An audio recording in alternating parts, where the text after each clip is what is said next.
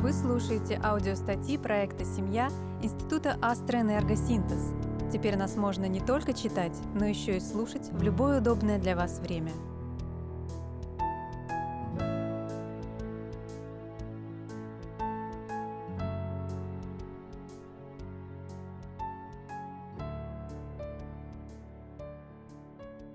Не все золото, что блестит. Маша жила в небольшой двушке с мужем Андреем и двумя детьми. Тесновато, конечно, зато район хороший. И вроде все есть: работа, дети, муж, квартира с машиной. А чего-то не хватает.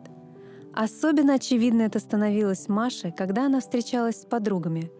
Ленка и Лидка вышли замуж удачно. Мужья при деньгах и бизнесе. Курорт два раза в год, шубки, брюлики, детей в летний лагерь в Швейцарию отправляют. Время есть и на спа, и на спорт. Не жизнь, а сказка. «А мой Андрюха», — думала Маша, грустно глядя в пустую чашку кофе, — «душа нараспашку, рубаха парень, все его любят. А что с того? Сидит в душном офисе на складе и никаких перспектив. Ни тебе романтических вечеров в ресторане, ни поездок-сюрпризов. Дарит, конечно, цветы, шоколадки таскает, но разве это подарки? Так, пыль». Домой после таких посиделок Маша возвращалась смурная. Завидовала? Не то чтобы. Скорее сожалела, что ее мужчина не дотягивает. Не так хорош, что ли, как у других. Да и хорош ли вообще? Червячок сомнений грыз Машу. И чем больше она сравнивала Андрея, тем больше становился счет не в его пользу. Маша работала в крупном издательстве и обычно весь день проводила в офисе. Но в пятницу, как по заказу, ее попросили подменить коллегу и лично съездить к автору, согласовать детали. «Но почему по телефону нельзя было?» – думала Маша и плелась на другой конец города на перекладных. Переговоры с автором затянулись, а это значило, что по дороге домой она неминуемо застрянет в пробке.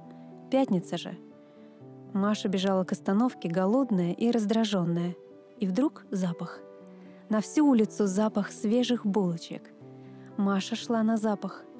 Кафе-пекарня снаружи казались очень милой, а через окна Маша разглядела уютные столики с мягкими креслами и за ними огромную стойку. «О, а здесь и чайку можно бы вы...»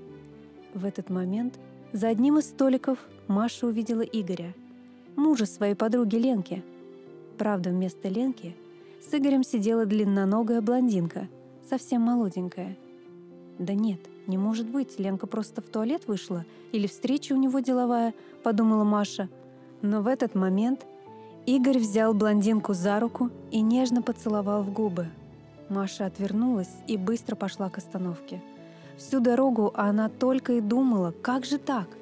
О совместной посиделке с семьями, а эти знаменитые Игоревы котики, зая, любимки, которыми он называл Ленку. Про голод она забыла, вспомнила только тогда, когда открыла ключом дверь, зашла в квартиру и почувствовала запах жареной картошки и еще чего-то вкусного. Фирменное блюдо Андрея по пятницам, как обычно. Пятница – его смена на кухне. Она села на краешек стула, как воробышек, неловко ссутулившись и глядя на мужа, который в кухонном фартуке, перепачканный мукой, выглянул в коридор. «Маш, ты чего? Случилось что?» — вскинул брови Андрей. И в этот момент она увидела его, своего Андрюху, в которого влюбилась без памяти на втором курсе универа.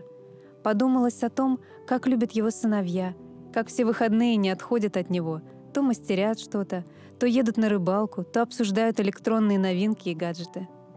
А еще Маша вдруг вспомнила, как Андрей пару лет назад мечтал открыть свой бизнес и даже сделал проект развития. Показывал ей воодушевленные, глаза горят. И как она его отговорила, тысячу причин нашла и не поверила в его мечту. И ему верить запретила. «Все хорошо», — сказала Маша, глядя на мужа. «Просто я вдруг поняла, какая я счастливая, что ты у меня есть». И заплакала. Вот так, всего лишь маленький случай, поставивший все на свои места. Маша и Андрей – пара. Они нашли друг друга.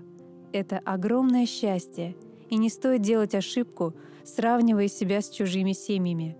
У всех свой путь.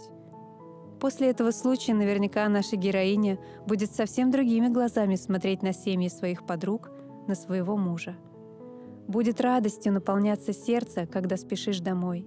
А пекарня на дороге с запахом булочек — это маленький знак, который Вселенная дала ей, чтобы у нее спала с глаз пелена неверных суждений, чтобы перестала она оценивать мужа шаблонно, с материальной точки зрения, а поняла, какая она на самом деле счастливая.